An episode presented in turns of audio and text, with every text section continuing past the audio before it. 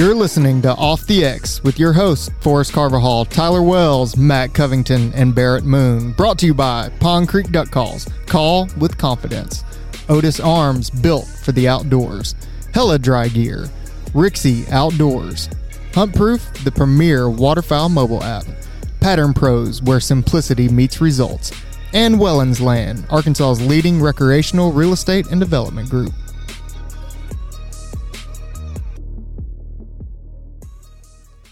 What's up, everybody? Welcome to Off the X podcast. I'm Forrest Carvajal here with my best good friends, Mr. Tyler Wells and Barrett Moon. How are you guys? Go ahead, Barrett. Oh, well, I was waiting on Tyler. I'm doing good. Back for another one. Back for another. Well, see, y'all were at the Razorback game yesterday. Yeah, we're not going to talk about that. No, if you could call it a game. I'm pretty sure I've seen baseball scores that were much higher than that game. You're not lying. Pretty sure I've seen a lot of Pee Wee football teams Yeah. that had a lot more hype than what our offense did. Yeah, it that was, was- it was that was bad. lackluster. Defense was not like they were ready to go, but offense was just golly, they were flat. sad. they didn't show up at all. No, And our, our buddy Matt Covington, he's not here. He's catching up on missed episodes of something. Desperate Housewives or something, Something. like that. I Yeah. can't remember what it was. but anyhow, we have a guest tonight, and I, I'm very excited about this interview because Lane, Mr. Lane Dunning, is our guest. How are you, sir? Pretty good. How are y'all doing?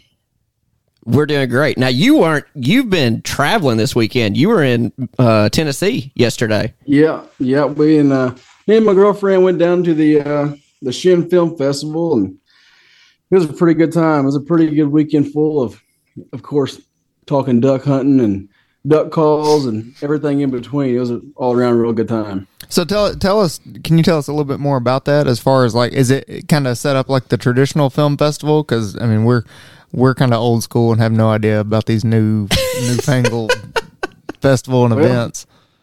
Truth be, I've never been to anything like it. Honestly, it's a pretty cool event. I mean, they had quite a few vendors, and then they had a VIP section for you could you could buy a table with a group of I believe eight, and there was quite a few tables. Um, and then they played the football game. Yesterday's football game. I'll tell you what, I don't know crap about football, so y'all can, you know.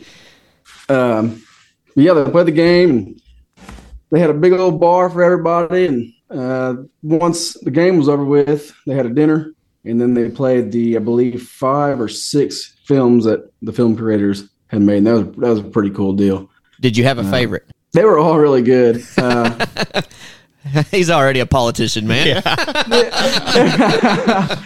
no, they were all really good. I, the one I voted for, if anybody listens to this that was made a video, don't you know?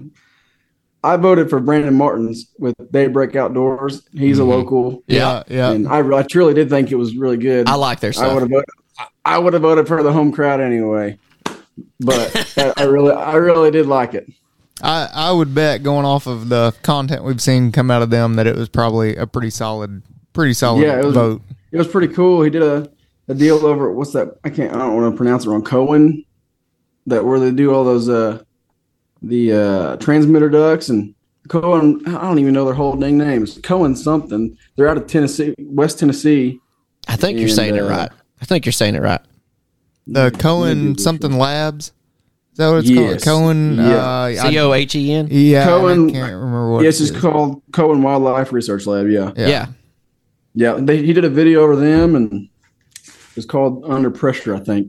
And lo and behold, they just talked about the amount of pressure us as hunters are putting on these birds, and just seeing how their patterns between feeding and going here and there have changed over over time, and with the amount of hunting pressure and shots getting fired and all that stuff. So it was, it was pretty cool. It was pretty cool to listen to. But aside from that, everybody else made a pretty dang good video. Was it? Are the videos like? Are they more like documentary style, informational, or some of it, you know, entertainment style? Yeah. Okay. Yeah, well, they were all a little bit different. Like I'd say Brandon's was pretty informational. I know, I believe Dylan Farrell did one over, and I'm, I'm not even going to talk about it too much because, truth be told, I was I was actually hanging out in Colton's trailer watching him turn a duck call whenever he was played, and Alexis texted me and said, "You just missed a really good one." So uh, apparently, it was a real tearjerker. Oh, really? Okay. Okay. Did his So there was win? all kinds of It did. It did. It did, oh, the man. tearjerker wins. I like that. I'm okay with that. Well, now, Oh, yeah. Now we, I'm curious. Yeah, we, It was we- cool. It was a really cool deal because the it was over a boy who had a uh, prosthetic leg, and like I said, I didn't watch it, and I can't say too much about it. But lo and behold, big duck hunter, he was there, and uh, I believe his whole family was there. And once it won, his whole family, you know, jumped up, hollering, everybody's hugging each other. It was a pretty cool deal for everybody. It was it was cool to see. Oh, that's cool. That's awesome. I Dylan like was- that. Dylan was gracious enough to it was a ten thousand dollar prize. He gave five thousand of it to the Cohen Wildlife Project, I believe, and then the other five thousand that boy really. uh, in the video got to donate the other five thousand to whatever charity he'd like. Wow. Nice. Wow. That's, That's real, cool. That's really cool. That's real cool. Classy move. I And like that. Those, Yeah, d- and again, I'm probably asking questions that you may or may not know. That's not released to public yet, right? Like we can't I don't watch believe it. so. Okay, okay. okay. I just figured. I'd imagine it will be. Yeah. maybe. Oh yeah, it's it definitely will be. They'll give it some time, I'm sure. But yeah, Yeah. they'll definitely they'll have to Yeah. release it out, Yeah. I'm sure. But Yeah. anyhow, we'll get into this a little bit more. Get into who Lane is. Uh, I mean, legendary call maker, competition caller. He's a guide. Just got back from Canada. I mean, and he's 23. Yep. And You- 23. he, he's done more in the in the waterfowl world by the age of 23 than I've done by the age of 35. So very impressive. Very impressive. He's he's got an old soul with a Hotmail account. That's right. yeah. Hey, That's right. So Lane, let's start. Let's start kind of from the beginning. Wh- who got you into waterfowl hunting? Ooh, well, none of my family's into duck hunting at all. My dad, he's a bow hunter. He could care less about ducks. He don't know crap about them.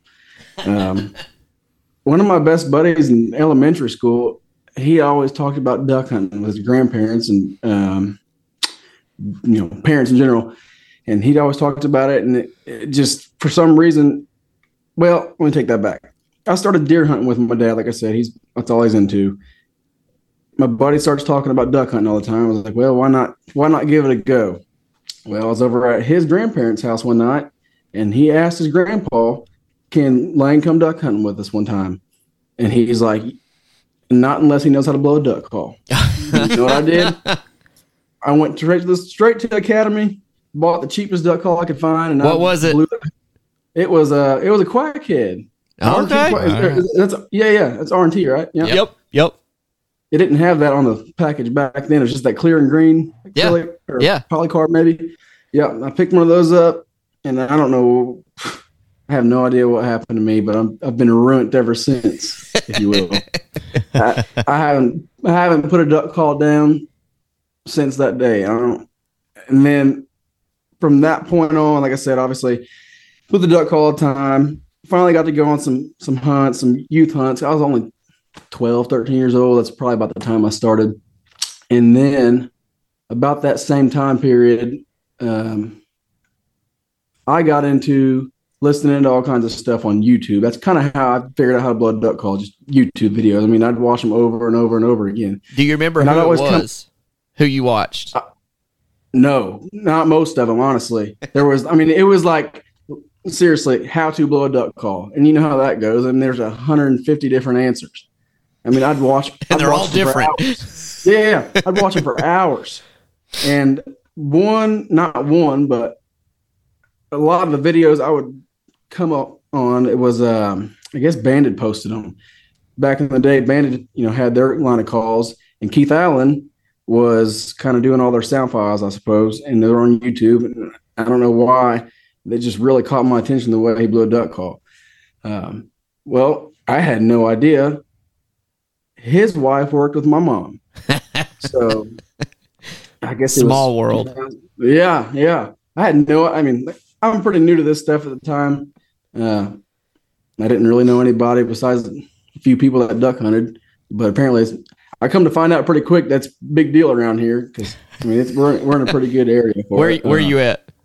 I live in southeast Missouri, um, Mhm. kind of in between Cape Girardeau and Sikeston.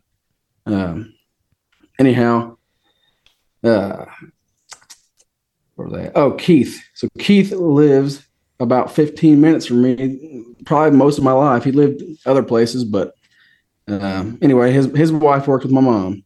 I got into duck calling, duck hunting, and uh, my mom had Keith come over on Christmas Eve. I guess it was 2012, 13, like I said, and he had brought two or three duck calls with him, banded calls that for some reason I had wanted. Probably because I watched him blow them on YouTube, you know. Uh, I wanted them. Well, never got them. Never got them. Here comes Christmas Eve. I get a knock on the front door, which is my grandma's house. Actually, is my house now. Uh, but I get a knock on the front door. Open the door. Keith Allen standing there. I was like, "What in the world?" I mean, it was like I said. I had no idea he was anywhere close to me. I just seen him on the internet. I was like, "What in the world?" And he had delivered a couple duck calls to me that night, and I don't know exactly. I think lo and behold, he's like, "Why don't you come to my house this summer and tune some duck calls and whatever needs to be done, basically, uh, for bandits?" So I spent most of my summer in his shop, tuning duck calls, boxing duck calls, painting the logos, you name it, and uh, that's that's kind of really where it all started. I probably I probably tuned and well, not necessarily tuned. I probably painted painted a box more than I tuned at that age, you know. but I had done more of that stuff before. I had hardly killed a duck, and I was just ate up. I was on cloud nine right off the rip, and uh, I, it's been the same way ever since. I mean, it's totally consumed my life, but I'm not upset about it. Has how much of it, or have you hunted with Keith Keith much? No, honestly, no. I've hunted with him a few times, but I sure as hell ain't gonna get to hunt with him now. Well, the, You know, down, you know, down who, there at White who Oaks. taught you the hunting side of it? Then was it self taught? I wouldn't say self-taught.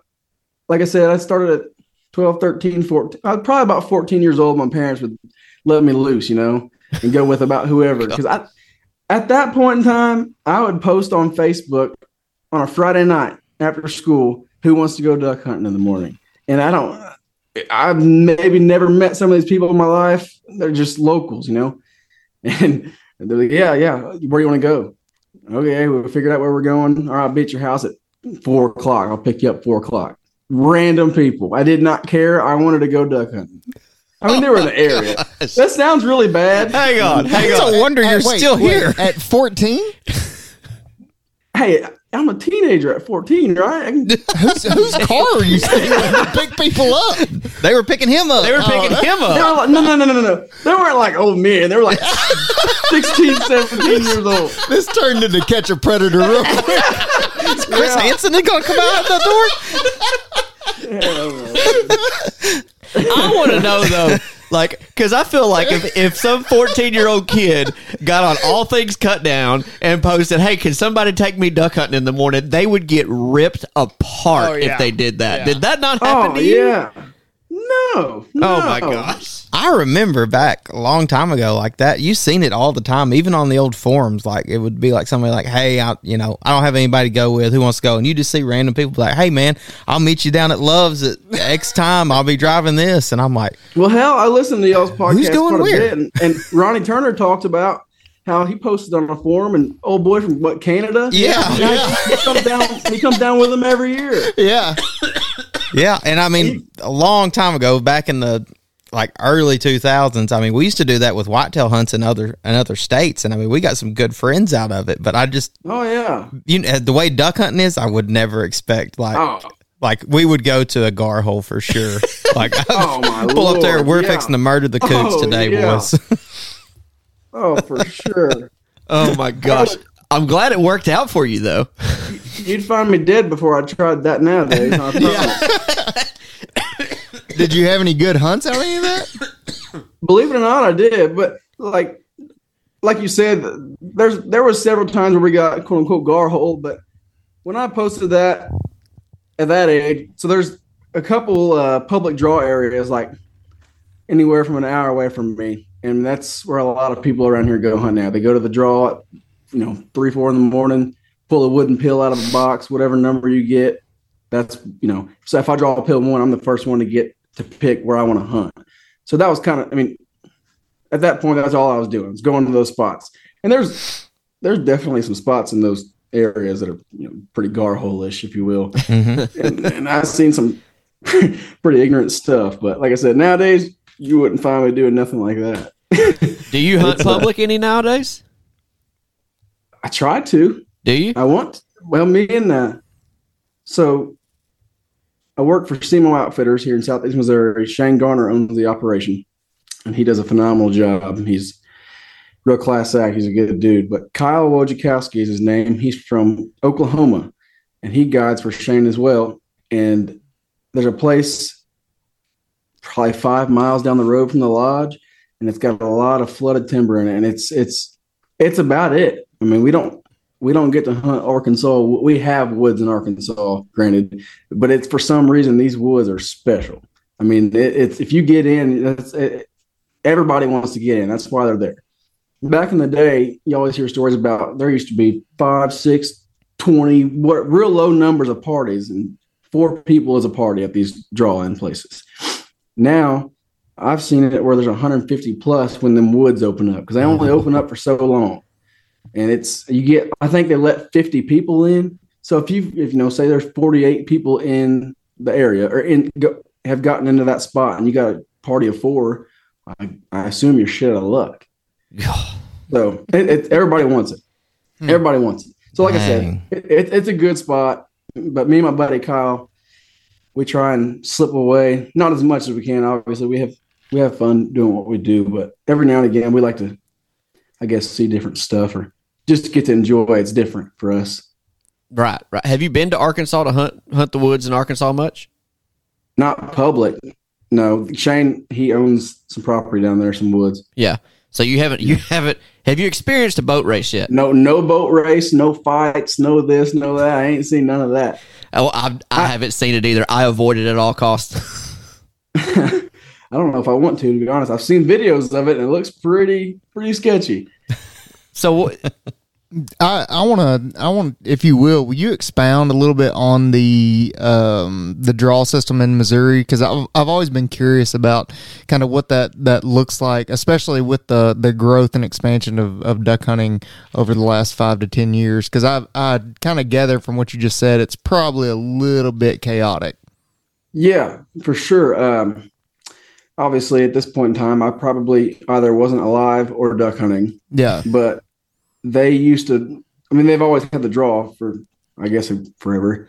but uh, back in the day, they say there was no parties hardly at all. Like you were going duck hunting, right? Mhm. But you still had to draw your pill, and that's just luck of the draw, literally. You know.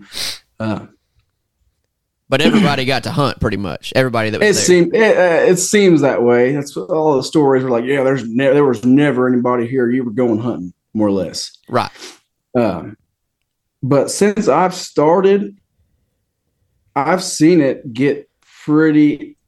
I don't know really because probably around when I started as well, it'd get that way once the woods opened up. It'd get real hot and heavy with parties. I mean, it'd go from I don't know thirty. Okay, let, let me go back. In a weekday, Monday through Friday, obviously there's a lot of kids in school. Um, and and if you had a day where you could skip school or you were quote unquote sick or whatever, you're like, yeah, we're we're going duck hunting tomorrow. I, I went in there on some weekdays this past year, and there were sixty plus parties. Like I said, that's still four. Uh, you, one person can be a party, but it's up to four. right But that's irrelevant unless those woods are open. Um, but I think the deal is, like you said, with with the amount of hunters nowadays, and I think a lot of these high school kids go there for about an hour. If they they seem to draw the low pills for some reason, they'll hunt for about an hour and then shag ass, which I can't blame them because I probably did the same thing. But I go in there on a weekday thinking, yeah, we're, we're gonna get them, and no, we don't even get in. but just just over time, like you said, yeah, it, it's definitely. I've seen it, but I haven't seen it to the full extent. I guess. I guess if I asked somebody that's been going to these areas for 30, 40 years, they'd probably be like, it ain't even worth going. Yeah. Mm. Well, so and I kind of ask and I'm- I'm curious just because we're we're starting to get a taste of some of the draw stuff So I just I was like, uh, I mean, I'd really. What are your thoughts on it? Like, do you is it? Do you feel like it's a hindrance, or do you? I mean, which again, it's been like that for a long time, so you really don't know anything different in Missouri. But um, I mean, it, is there something you'd change about it? Is there something to to make it better? And I, we may be getting into the weeds on draw stuff here, but I kind of see Well- the writing on the wall coming down. So I, I know, I don't wanted wanna ask a it. question. I don't have too much opinion on it because, like I said, realistically, it's just the luck of the draw. There could be ten people there, and if you draw last pick, say there's ten spots, and I mean, if you draw last pick, you're ideally getting the quote unquote worst, not worst, but not as good of a spot as one through five, Yeah. right? Mhm. But now, the one thing I could change since COVID, they won't let you. At one point, they wouldn't even let you go inside the buildings. You had to stand outside in the freaking cold, whether it was raining, snowing, sleeting, whatever. and they had well, all the officers were inside the building in the heat, you know, and they'd just reach in there and grab the pills for you, which they still do. But now you can go back inside. But what I'm getting at is you can't even stick your your hand in the box to draw your pill anymore like you used to be able to since COVID. And I don't know why. I'm sure a lot of people around here would agree with me. Actually, I know they would. I've had a lot of talks about this with some, some buddies, but that was half the fun for me going in there and shooting the the shit pill. with people and you know the, the excitement of whether you're going home or not. You know that that was Oh, a thrill on its own. You answered my And now- question that I was about to ask. So if you don't get drawn, did you just go home? Yeah, yeah, you're going home. There No, Oh. no. There's no, nowhere no, else no. to go. You're going to McDonald. You're going to McDonald's. You're going to Forrest is cuss. and moving. You're going to go home. Forced is Forced moving to to driving to. Arkansas at, Yeah. at 4 a.m. Uh-uh. Uh, see, that's what I don't want about a draw. Don't If get me wrong. There, there are some places you can go set a decoy spread, but you nine times out of ten, you may as well just go home. You know what I'm saying? Wow. That that's what I'm scared of is implementing a draw system in all these places and then you go somewhere you don't get drawn and then you've got nowhere else to go. Mm-hmm. Because then in my mm-hmm. mind i'm like listen this is supposed to be public. You're taking tax dollars from me and you're telling me i can't hunt. I, i'm not mm-hmm. about that. I paid for my license. I paid for my stamps. I should get to hunt somewhere. I should have somewhere available to me every day of duck season to duck hunt that's I, I like mean, that. and I'm not going to change my opinion on that one. Never, never. If if it's public, then I should get to hunt it. I don't care if it's crappy or not, but I should get to hunt. I'm not missing a day of duck season if I can hunt. Mm-hmm. So that's what scares me about the draw system. That's probably why I never put my name in for Raft Creek is because I'm like, if I get told no, I'm going to be hot. You didn't miss it. anything because I put mine in all the time, never drew it. Yeah, I mean, like I said, there's there's some quote unquote, well, you know, walk-in areas, but aside from that, we're real close to the Mississippi River. If you can find a group of you know batch of ducks on there, you obviously have at it. That that's, that's a pretty cool deal. But I mean, me myself, I've never really gotten into them. Or if the backwater gets out, that's you know kind of a free game. Okay. Have you hunted the Mississippi River? Yeah, yeah. I've hunted a lot of divers in the river. What's it like being on that river? Uh, I don't prefer it. What kind of boat? What kind of boat were you on it in? Uh, we were on an 18 footer, but Still there ain't felt pretty small in there there. ain't nothing worth holding on to for your life, really. holding on to a bag of decoys ain't gonna do you no good. I can tell you that. That's about all we had. Jeez. Yeah, I- I'm out on that. Yeah. Nah. The the white and the Cache, they don't really scare me that bad. But the Mississippi, every time I go over it, I'm like, oh, I don't really know if Like I, I, ever said, I want listened get to on the that. I listened to the deal with Ronnie, and he's talked about being out there a lot on a little ass boat. I was like, Yeah. you, you are crazy. Ronnie's a different breed. Oh, he is something. I was with him last night. oh, I know. I seen the picture at like midnight. Yeah, yeah. Oh. it's hard not to like Ronnie though. He's a good dude. He's as good as they get. Uh, anyways, I didn't mean to get us off on the the tangent of uh of draw odds. I, was, I just was. We've got somebody from Missouri. I wanted to ask. No, I, I yeah. hear about it. it's you a good Y'all don't question. Y'all don't have any down there at all. We have one. We have one. And it's it's Raft Creek. It's only on Saturday, Sunday. It's it's Mm. but Open to the public Tuesdays and Thursdays. but Like, you can you can only hunt it. Tuesday, Thursday, Saturday, Sunday. Oh, Okay. so you draw Saturday, Sunday, and then you hunt those days, huh? Yes, and it's free reign on Tuesday and Thursday for for the public. And I'm I mean, And I'm okay packed with on that. Tuesdays and Thursdays. Yeah, it's packed. So you, you can like draw Saturday, Sunday, more or less scout if you wanted to hunt. What Wednesday, Thursday? No, no, no. You draw Saturday and you draw Sunday to hunt Saturday and Sunday, and then on Tuesday, Thursday, it's open to the pub. There is no draw, so you can hunt it. Oh, Anybody can hunt oh! it. Yeah. I thought you said you draw Saturday or Sunday, And then you hunt Tuesday, hunt. yeah. yeah, yeah. no, no, no, no. Well, that wouldn't I be a bad that- idea, though. That would be that'd pretty be ideal. sweet if it. Yeah, that'd be pretty cool. But yeah, they just they just added a bunch of different WMAs that are going to be only hunting on Tuesday, Thursday, Saturday, Sunday. So they took they Ed took some very Gordon's one of popular them. ones. Ed Gordon is one. Bell Slough is one. Those are the two closest to us. yeah. What was the other Are those one? pretty there was a few others. Galla Creek. Galla Creek was Yeah. one. Frog Bayou. Uh, Oh, there's one or two more. But Ed, uh, to answer your question, Lane, Ed Gordon, depending on the year, can be packed. Which actually, this They're past all season, packed. yeah, that one was packed, pretty packed. Um, Killed a lot of birds there last year, too, though. I mean, that near the end they Yeah. did, yeah, they always kill a bunch the last day on Ed yeah, Gordon. exactly. So I was just curious with with the amount of you know, I guess walk-in places to hunt down there. If there was even hardly anybody show up to them draws. oh, yeah. oh yeah, There's a, There's a whole lot of Ton of people show up hunters. to everywhere. yeah. I believe it. There's So- duck hunters like there is freaking mosquitoes down there. Yeah, but no, yeah, Where, where I was going is like they just took all these other WMAs and they reduced it to where you can only hunt Tuesday, Thursday, Saturday, Sunday. They don't have a draw mm-hmm. yet, but it's kind of like they're trying to move it that direction, which I'm scared of. Yeah. I don't want to see that. I, I don't like taking hunter opportunity away. I do like conserve the resource or whatever. You know, I do like that and respect that, but there's a point when you take too much opportunity away from people and you take you're limiting pressure yes on those but that just means you're pushing more pressure to other places that's all you're really Yeah. doing is you're just you're shifting it uh, Yeah. because i know that if you know for me those are those two close ones ed gordon and bell slough. If you told me ah, I, you can't hunt that monday wednesday and friday. Well if i can hunt monday and wednesday and friday then you've just told me okay well those are eliminated. I'm going to go to the, one of these others. And that's you know however many hundred other people mm-hmm. are going to do the same exact thing.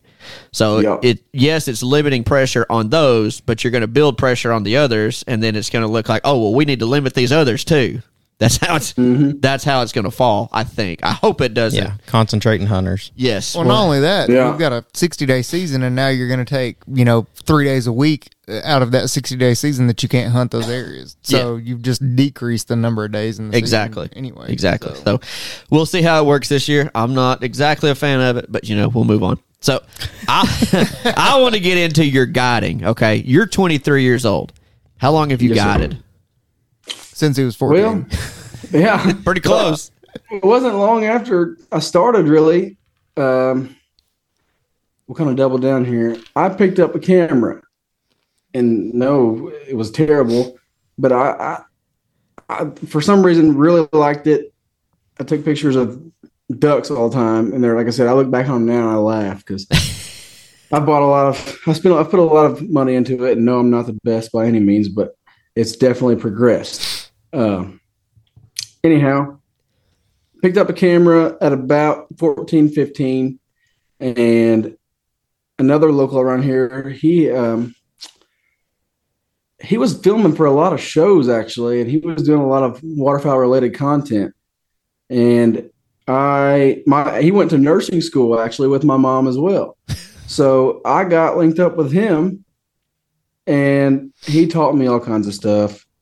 And I'm pretty grateful for that nowadays because you know, like I said, it's helped me progress. But anyway, he was really good buddies with Shane Garner, who owns the outfitter I work for. Okay. And we went to the draw place I was telling you about. Didn't do no good. It was the last day of duck season, last day of the middle zone, anyhow. And uh, Shane had invited us over to his place to just come buddy hunt more or less that evening. And I don't know why, but he's kind of he's kind of let me stick around ever since then. I you know at that age 14, 15, I wasn't guiding, but I'd go over there and brush blinds. He'd let me come hunting with him, take pictures. I felt like I was really doing something, but no, uh, like I said, I just do about whatever I could to try and be in that clique, if you will, and do what I had to do to be here now, I suppose, because I haven't. I've, I've been there every season since then, and I'd say I, I didn't start full time until technically this year because I just graduated college in May.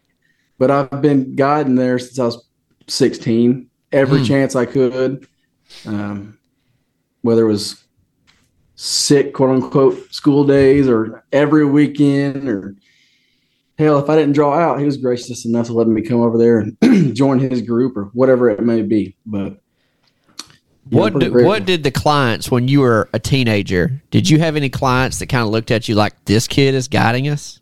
Did you They have that kind of? sti- they do it they still, still do that. Yeah. and then Oh, you yeah. blow a duck call.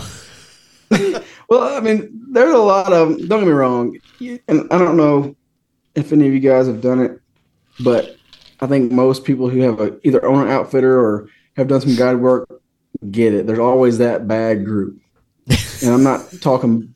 I'm not. I don't know. Everybody gets it. It- You don't you don't have to name drop. No, absolutely not. No, no, no, no.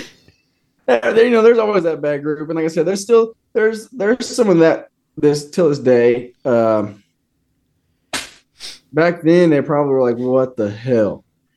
But it's it's it's a lot less now because most of our clients are repeat groups. Gotcha. So a lot of them have seen me or I've guided them since I was 16, 17 years old. And, and like I said, they're, they're all repeat. So it, there's a lot of relationship built with between the guides and Shane and they, they, most of them come back every year. There's one group that comes opening weekend and they've been coming for 18 or 19 years this year. maybe. wow. So it, it's we know everybody at this point. But now Shane's expanded so much. He's he's buying property and building onto the lodge and you name it.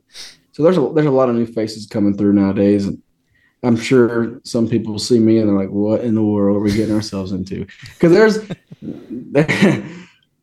y'all know how it is. Get up early in the morning. Sometimes you don't know what the hell you're doing either. You get some take off on a tractor or a ranger and do something stupid, and these guys are like, "Oh my god, I got one right here for you." I had a new group this year who I now would say pretty good buddies with. the first morning they were there, I take off on the tractor every morning. Well, somebody had drove the tractor that I took that day before. Well, they dropped the bucket all the way down to the ground, which is probably smart. Well, I put it in gear and take off. And we're sitting there jolting. I'm like, what in the hell am I doing here? Like, what what could possibly be going wrong? Like, I was killing it, you know. And the client I was looking back there. I was like, hold on, guys, whatever. And they were like, oh hell, you know. They were they were shaking their head. They're looking at each other like, what's this idiot doing? He's not know how to drive this tractor. Well, I didn't pull the damn bucket up, and I dug about three foot of mud up before I finally got to take off. I was like, yeah, dang. It was just one of those mornings. I was so embarrassed. And then I freaking I didn't raise it up enough to get to the hole we were going to. And by the time I pitched off in the ditch, I scooped another three foot of mud out of the damn field. Did y'all kill him that got- day? Oh yeah, we got them good. And if we wouldn't have, these guys probably wouldn't have hunted me again. They probably would have told Shane to. Yeah. Oh my That's Well. I mean, driving don't have anything to do with guiding, though. So No, but by then I was an anxious wreck. I'm like, I'm a jackass. I'm. He's a great guy guy. keeps me Just don't know about his driving skills. Yeah, well, I've got. Trust me, I've got plenty of driving stories. Whether it's getting stuff stuck, or uh, you name it. Honestly, between clients and driving, I've I've done some pretty stupid stuff. Let's hear one. Let's hear another one.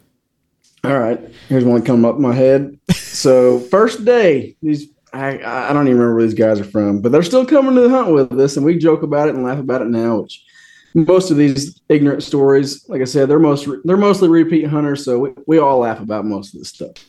Anyhow, first day, we go to the spot, no problem. We drive the it's a John Deere, a Gator, and uh, don't get me wrong, it's not ideal to drive it in tractor tire ruts, but it'll it'll make it to the pit, which we did.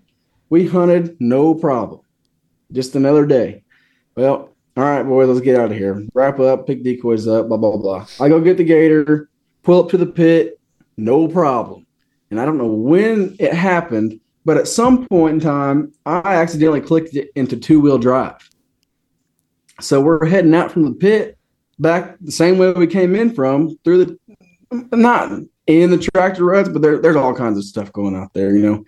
So there, there's ruts all over the place, where it's just obviously muddy. It's going to be. Um, now looking back on it now, I probably should have got out, but I was like, "Hey boys, why don't you get out and push?" Oh my gosh, Lane. All right, they're about my age and a dad. Three or four boys about my age and a dad. My age now, anyways. They're a couple years older than me. Okay, we'll get out and push. They get out and push for about ten minutes, and I'm giving her hell. I mean, probably damn, the exhaust was red. It was it was bad, and I, I was just like, what in the world could possibly go, possibly be going wrong right now? We've done all this stuff, and now we're stuck. Well, I look down the dash, and I have it in two wheel drive. I was like, oh hell! In my head, I was like, oh my god. Did you say like, ah. anything, or did you just click it and be like, "Oh, let's try again"? No, I look back; they're caked in mud. I mean, Oh, bad, head to toe, spinning those wheels. head to toe. All right, get in. Screw it. Let's get. Let's go. Get in. We'll figure it out. I put it in four wheel drive, and we just drove away. and I was, well, the funniest part is we get back to the lodge, and they're spraying each other off with water hoses. And I was the first one back in. Well, Shane, he was on the totally opposite other end of the farm, and he gets to the lodge. I don't even know what I was doing. I was at another hole doing something, and um, he comes up to us like, "Who the hell took that gator this morning? Or why is that gator so muddy or something?" I think I was taking pictures. He comes over there like, "What in the world did you do?" And I was like, "Well, we got stuck." He's like, "Yeah, look, I, I can tell." He's "I could hear you give, you know." I could hear the dang gator from two miles away. It sounds like a pissed off weed eater. Yeah, pegged at that rev limiter. Oh yeah, yeah. And I mean, he we laugh about it now. I don't know if you want to hear any more, but I got another. Lane- Oh, you know what? Lane I was is getting ready the to say I've got another one in mind. I was ready to say I've got another one in mind, but actually this goes back to the same story. Because right off the rip that morning, that same hunt, that same day, my we got we got, pretty big barn doors on the shop where all the you know ATVs and tractors are all parked every morning, and uh, my truck and a couple others were parked on like blocking one of them more or less. But I knew I had enough room to get out with that gator, so uh, I take off with the hunters, and I'm squeezing through my truck in the the door. I was like, oh, all right, I've got it cleared. The front half is a it's a uh, two row gator, right? Well, I get the front half of it out. So I hit the gas. I'm like, all right, we're going. Boom! The back tire hits the damn garage door. You would have thought the shop was falling over, and Shane's sitting behind me, shaking his head, like, "What? What are you?" you know, I was like, "This guy, this guy's gonna fire me." Oh my gosh, that was the same day. To- yeah, Oh, this guy's oh, gonna tell me to get the hell out of here. And like I said, we go hunting, and all that other crap happens. It's like, yeah, this this isn't good for me. I can tell you that right now. but None of us have really ever got it. I, I don't think. And, No. and we've never really got it, so we don't have any experience in that. So it's it's really funny to hear those stories, and I I still can't get over like 23 years old, and he's got these stories already from somebody that should be 35 years old. But you're in Missouri. You you've helped guide. You take pictures. You make duck calls. Y'all don't just duck hunt, right? Y'all duck hunt and goose hunt, right? Well, we we ideally duck hunt. We don't hunt. We don't hunt past noon. Uh, Even on the private. yeah, yeah. So, I mean, if we have a terrible hunt, we've got a couple spots we might pitch off to in the evenings and duck hunt. But if the ducks get stale, or just mild weather, or whatever the case may be, we'll try and find a speck feed or a snow goose feed and do what we can just to make the hap- you know the hunters happy. I mean, we're we're going hunting regardless, but obviously everybody is going to take their best bet. So that's what we'll do. But we don't we don't chase geese all that often. We don't have well, I mean, we have specks and snows like crazy. Uh, Canada's they're just locals, so they ain't they ain't really worth chasing. But, So y'all's yeah, y'all's Canadas are locals. Yeah, we don't get them. Okay, They're because tough. you're in an area that used to get them. Yeah, so I'm I'm probably 20 minutes from Southern Illinois, Yeah, goose capital of the world. Once upon right. a time. Once upon a time. yeah, yeah. So that's that's kind of the direction I was going to go. Did you get to experience yeah, any don't of that? for Canada's hardly. I mean, don't get me wrong. Nope, I did not. Nope, Oh, never, man. never have got to see all that stuff. I, you've heard I did. stories, then I'm sure. Oh yeah, for sure. I'm, my grandpa, like I said, nobody in my family ducks, duck or goose hunts or ever has, and he he's told me stories about it. Just being over in the area that time of year, he's like, dude, it's a freaking black cloud of geese every night. I mean, uh, I have no stories about, it, like I said, but ever, ever, I'm sure you guys have heard plenty of stories about it. Well, we're in Arkansas, and I don't know that we ever got migrations of Canada geese. No, not even, I mean, even not like before they did. Yeah, even before our day, we didn't. At some Yeah. point in time, we got them, but but all we have now is just. I mean, it's golf course geese. That's all we have now. Oh uh, yeah, I just mean Southern Illinois stories. Oh yeah, I've, yeah, I've Yeah. heard. I mean, I've watched Whistling Wings videos of when they did kill them there. You know, yeah, so I was I was curious if you had experience because, like I said, you're young, but you've got a lot of experience. So I didn't know if you got to taste a little bit of that maybe when you were younger or not. no. Unfortunately, no. I would have loved to have. Because I tell myself and I tell my buddies all the time, and I say this now, but if it actually happened, I don't know. I tell my buddies all the time, if we had Canada geese, I'd be a goose hunter. I love Really? I love them. I don't know why. So you you just got back from Canada recently. yeah, but we didn't kill but maybe ten of them. Really? Yeah. Did y'all Yeah. just find ducks? Well, I mean, we set up on obviously, and we set up on a lot of dry fields, and we we had a couple days where we got the geese pretty good, but it was mostly ducks. We killed mostly ducks, and I'm not mad about that one bit. But I've got I've got um, I'll backtrack a little bit. Around that time that I had met Keith and done all that stuff with the Banded call stuff, I uh, technically got on with the Banded Avery youth staff at the time. nice. And there was a guy out of Wisconsin who he ran the youth staff, and he sent out a, a mass email to the quote unquote staff and invited us all out to goose hunt in Wisconsin. Well, I went. I was I was I guess 14, 15. Did you just get on Facebook and ask somebody to drive you there? I wish it would have been a lot easier. I was you you you never seen me shit my pants so hard. I was that age in an airport. I was in Chicago by myself in the airport. no way. Wow. Yeah, my mom I wouldn't have gone. Do your I'm, parents I'm not love trying you? to make no, no, yeah, yeah. I'm not trying to make my parents sound bad at all. I promise. But she trusted me enough. She dropped me off at St. Louis, and I was in Chicago, and then Wisconsin, and I, ain't- I ain't I Wow. was My, when I was scared. 14, I couldn't cross the street. Man, I don't know. I, they, I guess they trusted me. I don't know. I don't know why, but they Oh, did. man. That's awesome. Sorry, go ahead. Anyhow, like I said, they invited us out. We goose hunted, and actually, we really we only killed a handful, but I made some pretty good buddies through that deal, and I still go hunt with them just about every year to this day, which hasn't been all that long. But um, yeah, I go up to Wisconsin, or I haven't this year actually, because I went to Canada, spent all my dang money up there. But I usually go to Wisconsin once or twice a year, and all my buddies up there that I met through the Avery deal, you know, I, I've met quite a few other people through them and just hunting up there in general because it seems like every time I go, I meet somebody new. There's always 14 freaking people at the hunt. Oof. I don't know why, but there is. Whatever. it seems like nowadays, every time we go up there, they've done found us something good. I mean, they spoil us. I ain't gonna lie, and uh, I don't know what it is about. I don't know what it is about them freaking geese.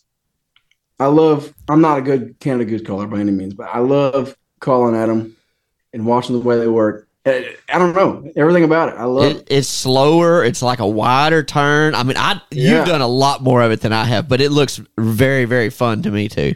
I've never got to see like a like a good molt migrator hunt. None of that.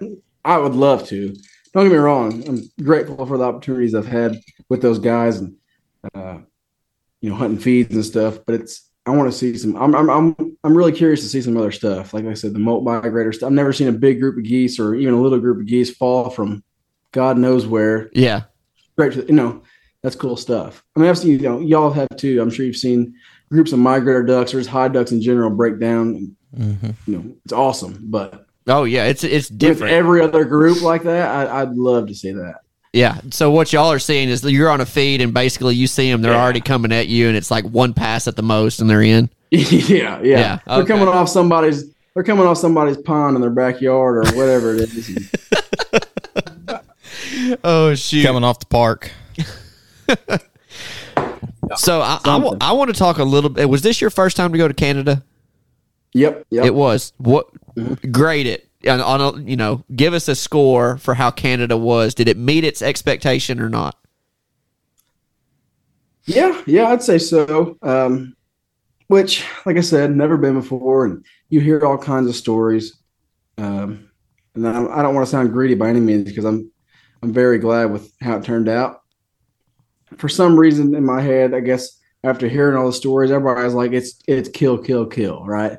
But you got to have that little deal in the back of your head telling you it's still hunting, right? Right. you gotta you gotta put the work in. Everybody acts like you can just go freaking throw a spread out and murder them. That wasn't the case for us by any means. Yeah. We we scouted every day, as most people do there. You know, all a lot of guide services and stuff. They put in a lot of work up there still yet. But uh, I mean, at first I was kind of nervous. We hunted the first day and we really didn't get them, but we didn't scout like we probably should have. And uh, we we started putting in the miles and the time, and that's when everything kind of started clicking. Which, duh, you know. but I guess we were all, you know, we were just ready to go. We were excited. We, we got permission on whatever we could that first night and took off. But I mean, yeah, it met the expectations. I'd say we we we got them pretty good. I'll just leave it at that. I mean, it was it was a great time. Jeez, Louise. I, I'm going back. I can tell you that much. Did y'all kill anything cool? No, no, nothing, Nothing special? of the ordinary, nothing out of the ordinary. No, no bands. But hell, we've got enough memories from that trip to last a lifetime. It was a really good time. Was it all dry fields? No, we hunted some potholes. Did you? Okay. Okay. Honestly, we killed most of our ducks on potholes. We had a couple of really good duck, you know, dry field duck hunts. And uh, man, we didn't. If we would have killed geese like I've been seeing people kill geese, or people there, there was people killing geese at that time. And truth be told, I don't know if we were dumb or what what the deal was. but we didn't find didn't get them. We, we found them. We Oh, really? set- oh, dude, we would set up on some big freaking goose feeds, but when we find these goose feeds, we were honestly looking like, okay, there's more ducks in this goose feed than the other. We wanted to kill ducks, but we wanted to kill geese as well. Um, we tried big spread, small spread, this and that. Obviously, you, can run an e-collar there at that time. You know, we tried it all, and we didn't get them. We had one day where we shot we shot the fire out of some specks, and I was pretty excited about that. But there was guys in the area killing a 150 snow geese or whatever it may be. I mean, they were killing them. I was like, what the hell are we doing any different than the rest of these guys? Which evidently is something different. I don't know. I don't know what it was, but we were. I wish I could. I wish say- I could even offer some advice, but I've never. None of us have been to Canada yet, so hope we're Yeah. hope hopefully going next year. We'll get to experience a little bit of it. But Yeah. I like I said, I'm not I'm not mad at all one bit about how it turned out. I had a great time and we all got to shoot our guns plenty and that's all that really matters. Well, that's good. Did y'all do a bunch of uh, kind of running and, and knocking on doors to get permission? How can uh, we hear people Well- talk about that a lot? So two or three of the guys that were in my group actually invited me. They have been going to the area for three or four, maybe five years. So they had a lot of connections ready to rock by the time we pulled up into Canada. So they were they were heading straight to their house as soon as we got there and just planning ahead of time. And there was some there was a a couple of places we struggled on, but it wasn't that big of a deal. Yeah. What part of Canada? That's Saskatchewan. Saskatchewan. Okay. Okay. Y'all got something else? Oh, I want. I want. Let's move into the the duck call making. Yeah. okay, well, Yeah. let's let's. Okay. Well. I've got a kind of a direction that I want to go as far as into the duck call making. Okay, Okay. Because you you have been doing it not very long at all. You've kind of had the same mm-hmm. thing that I that I've done. It's like you just all of a sudden start making them, and then all of a sudden you've got like I I can't make enough for the people mm-hmm. that are really kind of wanting them. Now you Yeah. you are much more sought after than what I am, but Bull crap. no, you definitely are. I see what happens on Call Nuts. You post one and it's gone within a minute. Okay, I see it. I know what's happening, but I want to know why you started making duck calls. All right. Um, man, that's a good question. I think it kind of goes back to the Keith Allen deal. I mean, he's got his pure duck call. And like I said, we were doing the Banded calls, and I looked up to him a lot. And I still do. I still do. And uh, it's, it's something I always wanted to do. And I've just been ate up with this stuff, man. I've got a college degree, and I don't care. I want to duck hunt. I want to make duck call. I, I want to. That's that's what consumes my mind all the time. And duck call making was something I always wanted to do. I was like, why not? Why not? I started contest calling. I mean, you. That's how I met you, Forrest. You know, and then you. I think you were there the first time I ever competed.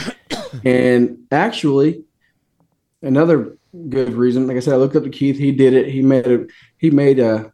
He made his way with it. I'd say. Yeah. I mean, he'll. You know, he he's been doing it for a long time. But Louis Eckelkamp, Oh yeah, that first dive bomb contest they had, he was blowing his own duck call. And like I said, I'd always wanted to do it. I've looked up to these guys who've done it forever, and it excited me. Well, like I said, he seen him blowing his own duck call, and that was it. Bam, that done deal. I'm I'm doing it. Well, I, met him. We got to be pretty good buddies, and he's like, "Here's a list of not everything you need, but this is what you need to get started on. You know, a lathe, Yeah. tools, obviously. You know, all the little stuff." And started making dust. That's about that's really about it. You know how that goes. Oh, yeah. Same same ordeal. It was pretty rough for a while. Now, did you? Because for me, when I started making calls, it was kind of it was very similar. It was like, well, I, I kind of owe it to myself. I've done this. Well, for me, I have done it a lot longer than you have duck hunting and blowing a duck call. But anyhow, Yeah. I got to a point where it's kind of like. I've done everything I can do with a duck call except for make one. I need to make one for myself. Whether it's any good or not, I need to make one. So for me, I have blown short barrels and daisy cutters. Those have been my favorites. So that was kind of the sound that I wanted, but a little bit different. I wanted a little bit looser than what those are. That was the sound that I looked for. Did you have a sound that you looked for or a way that you wanted yours to run? Yeah. Um, I blew a, a Lares hybrid for a pretty good while before I even started trying to blow in some contests. And I'd say I'd say that hybrid is what I got more proficient on in the you know in calling in general. And uh, that's the feel. Uh, It's not my call is not a hybrid, obviously, a JJ Lares hybrid. But that's the feel and kind of sound I wanted to chase. And I in my mind, I could pick up a Lares and then one of my calls, I can blow them. I can run. I can present my air the same. You know. Yep. And I'm pretty comfortable with both. So that's. I feel like I, I nailed what I wanted, but to some others they might disagree. But No, I I would definitely definitely agree because we we reviewed your call on here. I can't remember how mm-hmm. many episodes ago it was, but it's I would say that it's very similar. It's a very aggressive, you know, power calling style, aggressive call, and I mean it. You've nailed it, but it's it's the same calling style, but you can tell it's different. It's not a Lares, mm-hmm. but it's the Yeah. same style, and I love the fact that you can tell the difference, but they, the feel is still the same. I like that you were able to do that, and the shape is. I mean, it's very unique, which is honestly, in my opinion, harder to do than getting a good sound. oh, dude, yeah. There's so many freaking shapes. I, matter of fact, I was thinking the other day. I was like, I'm gonna I'm gonna make another call in my quote unquote lineup. I'm gonna add another one. you know, uh, I was like, all right, well, first step, let's let's come up with a shape. And I started drawing stuff. I was like, well, that looks like his call. Well, that looks like their call. so I, I kind of I gave up pretty quick. I was like, well, we'll go back. We'll come back to this another time. But Well, yeah, and this just dawned on me. where are you? Where do you sit on a cut down? Do you like a cut down or do you not like a cut down? I don't believe I've ever had one on my lanyard. Um, That surprises me because I, Yeah. I feel like a Lares and a and a cut down are very Mm-hmm. very similar. Yeah, yeah. I mean, I just, I don't know. I've never, I, I've, I have a few. I've never had one on my lanyard though. Okay, okay. I was just curious, just popped in my head. So I don't know. I've seen people. I hunt a lot of fields, honestly. So I don't, know. That don't yeah, matter. It, it don't matter. I know. I know. I, I've just, I'm a one duck call on my lanyard. That's it. One okay. duck call. I don't. I don't know. I've always been one duck call, a spec call, and a whistle. That's all I ever carry around. So I, I didn't figure. What's your throwing a cut preferred spec call, real quick? Well, I blow a Riceland, but I'm not that good of a spec caller. I'll oh, tell you right now. Yeah, well, I've heard you say you're not the greatest duck caller either. oh, anyhow, so you make your own calls. You make a really good call. Well, this year you got selected to be part of the call makers build off at Callapalooza. And I'll, I'll tell you this right now. When I saw the teams announced, I was like, okay, well, the favorite is Lane and Brad. That team is the favorite. And then I thought Travis and uh, Kevin was next. Those those were the two teams that I had picked and we all did our our build off or whatever, and the scores came out, and my team and Travis's team got picked, and I I, I in my head, even when the teams got picked, after seeing y'all's call, my I, I was kind of like, I don't know how, like it had to have been by a point or two. Lo and behold, it comes out after after the fact that somebody who will be unnamed, you'll have to go back and listen to the Ronnie Turner episode to find out who messed up. messed up on the spreadsheet and you guys had actually dominated the first round and should have been in the second round in the final. So I want to know how that felt for you because you had you've been making calls for a very very short time. And you got you got the honor of being in John's shop and being in the call makers build off and mm-hmm. then for lack of a better term got screwed out of being in the final round.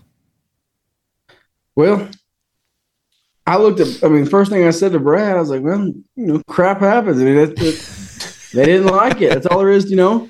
I mean, I, I was pretty confident in it, not because of my part. Brad's Brad did a phenomenal job. I mean, everybody knows that Brad's about as good as they get when it comes to about everything. Decorative. I mean, he makes a great sounding call too, but Yeah. the- his decorative side is unbelievable. I know it. Yeah, and I, when whenever they told me that I was his partner, I, I was I was more nervous about that I think than the whole deal overall. Like this dude's gonna think I suck. No Like, way. I was excited for you.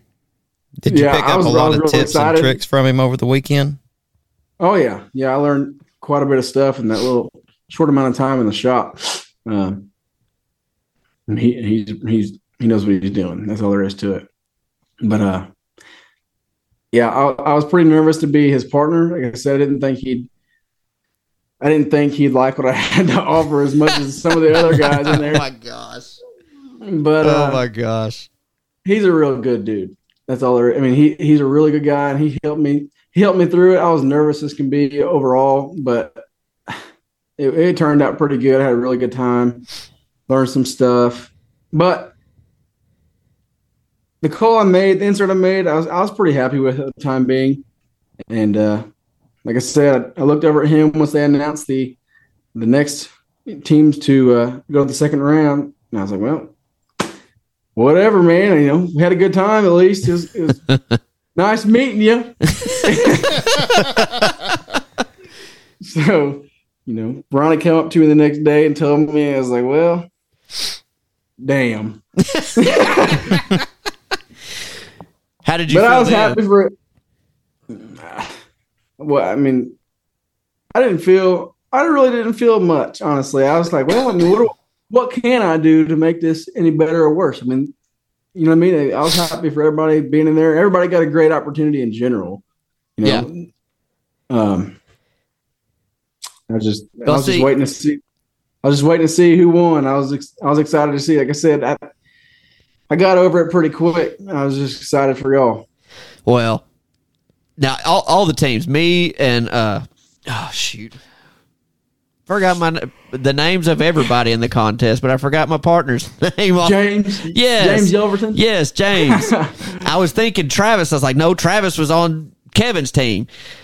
James, that guy, he he was the one that got the shaft by getting me as a partner because his decorative was unreal. It was like he, he would just say, Well, let's do this, and then he would just do it. It wasn't Yeah. like he had some thought out plan ahead of time. Mm-hmm. It was just like it popped in his brain, let's do this. Or he'd pull up a picture of a duck and he would, you know, scrimshaw it on the band. It's like this this guy is unbelievable. That's And- another thing. I didn't. Me and Brad. I obviously we talked before the contest, but we didn't like. I talked to probably you, Travis, and Michael Glover, and they didn't tell me the plans. Obviously, we were like, "Yeah, we, we've we've got something Yeah. schemed up pretty good," you know. And I was like, "Yeah, we do too," but we didn't. It was like a couple days before. I was like, honestly, I I really trust this guy. I'm not that worried about it, but in the back of my head too, I was like, man, we I have no idea what the hell's going on. I was just planning on showing up and cutting the tone board. That's all I had in mind. That's all that I had. Well, when Ronnie brought the idea to me, I told him no. I was like, "There's no way. I can't. Like, I'm slow. I don't make a call that fast." He's like, He's "All you got to do." He's like, "All you got to do is make an insert in four hours." And I was like, "Well, I can do that." And then after I said yes, he's like, "You know, just put some inlays or end caps on." it. I was like, "Well, I've never done that. Thanks." Well, I think know. that's why I was so skeptical at first too, because he didn't tell us that it was like a he didn't tell us how it was set up yet. He was like, "Hey, you want to do this?" And I'd never talked to Ronnie before. I had Yeah, same no here. You know, so I was like, "Oh my god, why are they asking me of all people?" I was Yeah. like, "This dude- you could have reached out to anybody, but he asked me to do it. I mean, I was gonna do it, but I was. It took me a couple days. He messaged me a few times, like, "Well, what what, what are we doing?" Like, yeah, may as well. And then he drew Brad and me, and I was like, "All right." Yeah, and That- then, you know. then the other team of like I said, Michael and Ryan. That was none of mm-hmm. the teams were bad. All the teams were good, I, I, and I They all blew. great.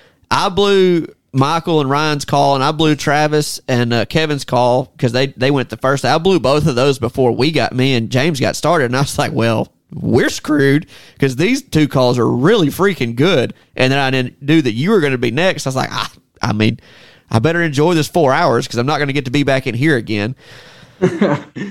Man, But it, they were all freaking good calls. the the the contest was was great. I hated that y'all didn't get to compete on the second day because y'all really did earn it. So if if they happen to do a redo of last year this year, are you going to compete? Absolutely, Absolutely. The ner- I mean, obviously, everybody's going to be a little nerved up still yet, but I'm sure you agree with me. The nerves are kind of a lot of the nerves and pressure is a little bit off now, if you will. You know what I mean? Ah. We've done it. Well, But I say that, you know how I am. I get all freaking worked up all the time about little stuff like that, especially calling contests. You know, any contest. I'm not that. I, I played freaking baseball in high school, but I've never been super, super competitive. If you, will. I mean, I, like I said, played ball. That was it. I was going duck hunting other than that, so I didn't have to worry about the stress of this and that. But nowadays, I get all I get all worked up about stuff, little why stuff like that. why do you get worked up?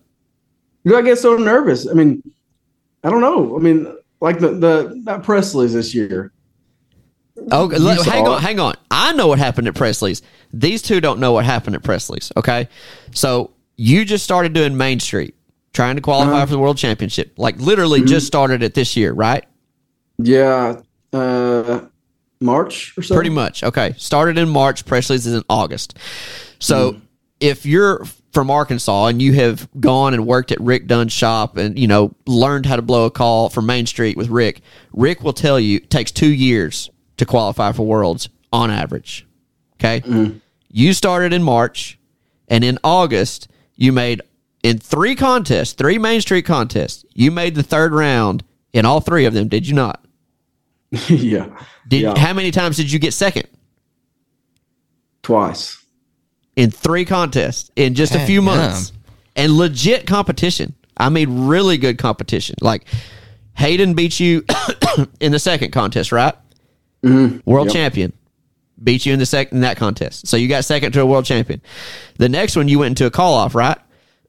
Yeah, I really shit the bed on that deal, didn't I? And what there there you go. but see, that's what happened. you messed up. Oh, it yeah. wasn't that you necessarily got beat. Not not taking discredit from Cahill at all because he won and he he gets Oh, credit yeah, for that. He deserved it. He deserved it. But it wasn't that you didn't have the opportunity to win it. You had the Mm-hmm. opportunity. You just made a mistake. That happens. It's Main Street. Oh, yeah, You know, sometimes sure. it's whoever puts three clean together in a row wins. But what Oh. I'm getting at is it just took you a few months and you're contending with some very high level competition to qualify for a world championship. Okay? Mm-hmm. And when Rick Dunn, who is, you know, up there top tier, Godfather almost of Main Street Calling, tells most Oh, Yeah. people average of two years to qualify for Worlds, and you do it in four months. Almost. You've almost qualified. Almost. it- almost in four months. So why do you still get so nervous? I don't know. well, I, I can tell you what happened on that. one. Obviously, like I said, you know, we went to the call off. He went first. He blew a dang good routine. I was like, oh god. Here we, I mean, one one bobble. I mean, that's all it's going to take for me to lose, and I, I I managed to do about four. So You didn't do four. You did one. You did one. I remember Yeah. watching it because I was on the edge of my seat too. I was like, he's about to do this. He's about to do this. But th- there was one bobble, and I mean, I was I was hurt for you. I was upset for you, but it's and that's part of it. it's a it's a building block for sure. But the fact yeah. that you get nervous, and I've had to learn this too, it's because you care about it, and there's nothing wrong with that. There's nothing wrong with that. If you lose the nerves, you're not going to want to do it anymore. That's the thing. Nobody else cares. Oh, know they I mean? do. If they if they're at that contest, they care.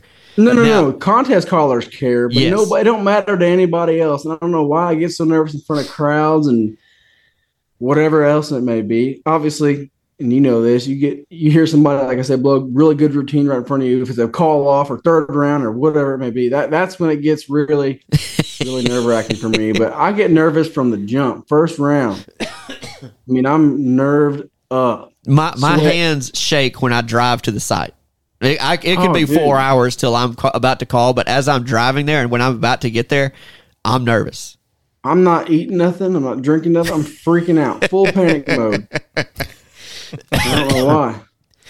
Well, you, you're going to qualify. I mean, if if by some chance, well, are you going to? If you let's say, for some reason you don't win the Missouri State, which you're a heavy favorite, I'm sure at the Missouri State. I don't know who else is going in Missouri that can beat you, especially if you blow three clean. I have there's nobody that's going to beat you. Are you going to come down to do the last chance regional or the novice regional? Absolutely. Okay, good. May as well. Honestly, I thought about it too. With it being my first year doing it, if I was to win one of those two contests, that might be the best thing for me.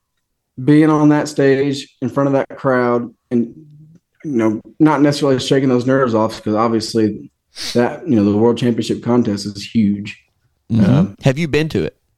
no, I've never been to any of it. So if I was to win one of those two contests, that'd probably be one of the best things for me in Main Street Calling. It would. I mean, it, it would be cool because it's it's on the main street stage. It's on the world stage, and it I'm would. sure there's plenty of you know pretty big crowd. Like there, I, like I said, never been down there. I don't know what kind of events or whatever they may have throughout the week. If that's even a thing, I don't know. So you've never been to the Wings Over the Prairie Festival.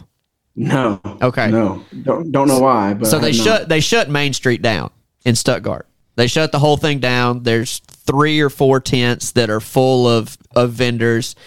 They've got bleachers in front of the stage, and then they've got stuff outside of that. So yes, there's going to be a crowd that will be watching. Now it's bigger for the World Championship than what it is for the Last Chance Regional or the what the novice regional is going to be. But you're still going to have a big crowd out there. But you're mm-hmm. also going to be up on the world stage. You'll get to experience that.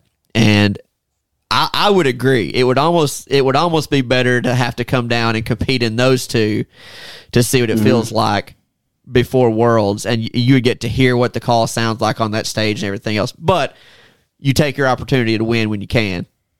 Oh yeah, for sure, for sure. Speaking of worlds, I see where you qualify with your own call. That's pretty. That's a pretty cool deal. I didn't even know That's you were true. making trying to make one. Well, I didn't tell anybody that I was trying to make one. I, I did. Uh, it was it was kind of I qualified in a way that was kind of like last year, where I didn't think that I was even close to winning, and I got fortunate enough to win, which we haven't talked about me qualifying for on we podcast. talked about it. So anyhow, it was it was in Alabama, or not Alabama, it was in Mississippi. I had never been to this contest before. The first round, I blew good. Like I was, I was pretty happy with the way I blew the call, and I knew I was like, okay, the way I blew the call, I should be in the top three with the competition that was there. Mm-hmm. And then the second round, I couldn't find the tone. Like I, I couldn't find it. It was it was gone. It was like something had messed up on my reed and it was gone. So I was like, well, I don't have a spare reed with me, which I will at Worlds. I'll have three different reeds in my pocket at Worlds. Yeah. You gonna blow your own call again? Oh yeah, absolutely. Sweet, that'll be awesome. And blew the second round and I was like, well, I've done knocked myself out of it now. Somehow I managed to get called back. There's four of us in the final round. Got up there in the final round. Same thing happened. Like obviously because I had no time to change the reed. And I was like, well, I'll just blow it again. So I blew it again, thought it was terrible. And they called the four of us out there and they called fourth, wasn't me. Called third, it wasn't me. And then the thought crossed my mind was like, I'm about to steal this contest. Just like I stole Colton's last year, which Colton should have won that one, but he didn't even place the top three. I don't know how that worked. But it did. And anyhow, they called Stacy for second, and I was like, You've got to be kidding me. so when the scores came out and I saw the scores, I had a three point lead after the first round. So I was like, oh, okay, that's how I ended up winning. Yeah, I had a three point lead. He caught up two points in the second round. I guess he made a mistake or something happened in the third round. We tied in the third round. I ended up winning by one point. Stacy won the second contest, which was fine because honestly, in my head, after the second round, I thought, I'm gonna lose this one, but I'll fix the reed for the next contest and I'll win the next one. It was it was already in my head. Like I I know how my call's performing. I'm gonna win the next one. That sounds arrogant, but that's that's how I felt. Yeah. Was like I Yeah. know that I can win the next one as long as I'm clean. So I'm glad he won the second one, but I did feel like I stole it in the first contest. If that makes any sense, mm-hmm. but I'll get to be there, and I really think you're going to get to be there too. I, I really think you will. Just just put three clean together, you'll be perfectly fine. I sure do hope so. I mean, I think the novice regional is actually going to be a really stout contest. oh heck yeah, that'll be good I think it's going to be a very good. stout contest. for sure. I mean that there's a lot of people. I mean, look, my, you know Michael Steinmeier. He's Oh yeah. very successful in the Main Street game. He, Well, I mean, he's he's won worlds and he's won champion of champions. I mean, Yeah. there's not many folks that have won champion of champions. Oh yeah, yeah, he's good. He's real good. He's taught me a lot. Uh, but going to the the novice contest and the last chance contest, you never know who's going to show up to one of them ordeals because he. I think he showed up.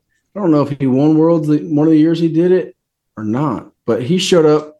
Didn't get to blow him any contests one summer, so he went down there and did the last chance, won it, and then did. I'm sure did pretty good in the worlds, but like I said, you never never know who's going to show up to one of them ordeals. The last chance regional is always a very difficult one to win. Like I remember watching it last year, thinking, "Good lord, the competition in this one is is brutal." Oh yeah, I, Yeah. I believe it. uh, Tyler Bashirs, I think, is who won the last chance regional last year. He, he only made second round, but I mean, Tyler Bashirs has qualified. I don't know how many times. He's one of those Echo guys that's that's really really good, even though he doesn't Yeah. compete as much as he used to. Uh, do y'all have anything else for Lane? Oh, I, I've been enjoying the the call conversation. Yeah. So Yeah, me and Barrett, we can't really speak yeah, to it. yeah. we can outside go outside of our wheelhouse We here. can go all the time on the call stuff. So if y'all have got something Oh, else, yeah. y'all just hop right in there. Uh, I've I've been chewing on. So you just graduated college, which I'm going to throw back to you know back to your day to day here. You just graduated college. You're you're guiding full time now uh, with your outfit. What's your? I mean, what are your aspirations moving forward? I mean, you're a young man that has has jumped into a. Uh, I mean, you've got a world of experience at your age right now. So I'm kind of curious as to what uh which way you're heading and what what do you think your your future or what's your goals for your future? Well, you know, I graduated college with a ag business degree. I've never farmed. I've never. I've got a lot of buddies who farm, but I don't know crap about it. It was just, you know, Even so it was a the degree. That's right. It's a degree. that's what I. I don't know why, but that's what I, I thought. I wanted to be a crop scout, and, and I'm not now. So, but I've gotten into the the duck call making stuff, and you know, everybody's got a, a big dream of theirs. But I'd love to be able to somehow make that work. That's real far fetched, but Never know. Not for you, bud. I don't know. I'd love to, I'd love to agree with you, but I don't know. But uh right now, living the simple life, I guess. Gra- just graduated in May, making calls. I actually help run a uh, a- essentially lawn care business, but we spray and fertilize yards, and, Mhm. and do, I do that and guide in the winter. So I get to cut out November third this year from work, and then just make duck calls and guide until that's over with, and then I don't know. I don't. I don't know what next year brings. Honestly, we'll ha- we'll just have to see. But like I said, aspiration and goals. I'd love to do something in the outdoor industry. Like I said, I got a degree in ag, but like I said earlier, this stuff has just consumed my life, and I have no problem with it. I love it. Well, and that's I what I was. I was curious about. I mean, I didn't know if you wanted to eventually. Which again, and I don't. I don't want you to speak and and you know contradict yourself or on. You know, I didn't know if you wanted to have your own outfit one day or what. I mean, it seems like you've got a lot of uh, tools in your shed there that you could potentially use. So I was just. I didn't know if if any of that had crossed your mind. Man, I have ideas every day. And the next day I wake up, I'm like, that's the stupidest idea you've ever had. So I don't know. I guess time will tell. But like I said, I, I'd love to do something in the outdoor industry. That that's that's my goal, but you never know what tomorrow throws at you, I guess. Well, let, let's dream here for a second. So if you could if you could pick one thing in the outdoor industry, like so you you just like name it and claim it type thing, this is what I want, and this is gonna, this would happen. What would it be? Probably probably own a call company. Okay. And then well, you already you know, do that. pro- Yeah, but I mean real deal. He's No. yeah. Big, have big, ideally, you know, quote unquote, big time call company. What's that look Uh, You tell me. well, I mean, like. I'll, I'll throw two companies Okay. out. I'll throw two companies out there, and you can pick which one you would rather look more like: Rich-N-Tone or Duck Commander. Yes, R and T. R and T. RT. Okay, that look. Okay, Yeah. I was just checking. Not Yeah, not to discredit either one of them, but but they're both no, very no. big, but they're both very different. Absolutely, for sure. Yeah, I'd love. I mean, I'm sure you're in the same boat. You'd love to. One hundred percent. Yeah, yeah. I mean, that'd be ideal. But that's a we're we're a, we're real far away from that right now. Well, so- you're 23. You make a really good friggin' duck call. You're very good at competition. You've guided. You take really good uh, photos as far as waterfowl photos, hunting pictures. You've got a pretty dang good start. Oh, you know a lot of the people. I, I, I think it's cool that, that somebody your age has got a pretty, from what I can tell, pretty solid head on your shoulders to, mm-hmm. to start moving the direction you're moving in. Every time I'm around Lane, I'm like, dude, I want to grow up and be just like him. Yeah. Oh boy. if I could be that cool, man. no, you don't want to be me. Say that right now. I wish at 23 I'd had my head on my shoulders. That's That's, what I was thinking. Yeah, So, 23. I was like, Lee, I, I wouldn't think Ah, anything yeah. about this. When I was 23, I was the maintenance man at the apartment complex and had no idea what I was going to do with my life. I, I was not Well- making duck calls at John Stevens' shop. That's exactly what I was not Yeah. doing. If it makes you feel any better, I don't know what the heck I'm going to do with my life either. Good grief. Uh, Oh you got my some gosh. options. Y'all got hope something else got for. Lane? So with being a guide, I mean, what is uh do you have a dog? I do. Yep, I've got a. He just turned two last week, actually, and he is a ball of fire. He's wired up nonstop. And he's a What kind of dog? he's a he's American Lab. I got him out of. Well, I'm not going to go there actually because I can't remember the dang kennel I bought him from, but I bought him at a year old, started, and uh, actually I hunted them the day after I bought them. Dang. Wow. Yeah. Well, uh, so here's the story. A, a guy around here, his boy, had some kind of surgery, chest surgery of some sort. I don't know. And they have a duck dog.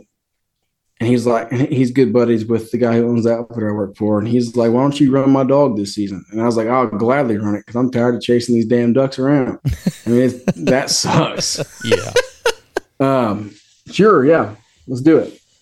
Well, long story short, it did not work out. It just didn't work Oh out. no. Yeah. So Shane had a dog at a kennel a couple hours from here, and he had reached out to that guy and was like, Do you have any dogs for sale or whatever the case may be? Because I wanted a dog, and I'm grateful for him to reach out for him or to him. And lo and behold, get over there, find a dog I like. Well, I liked his personality, I guess. I never seen him hunt, obviously. Well, he's like, why don't you just take them? You can run them all season long. I don't care. Just take them, say hey, like them. If you love them, you can buy them on the last day of duck season or whatever it may be. It's like, all right, whatever. It, it can't be much worse than, you know, the last ordeal I had. Not that the dog was terrible, but it just didn't work out, Yeah. you know. So get him. We go hunting. And don't get me wrong, he's not, he's still not perfect. And he definitely wasn't then, but he, he did what I needed him to do that day. He picked up probably 30 of the 36 ducks we shot that day. I was like, all right, we're gonna make a we're gonna make a damn duck dog out of this guy.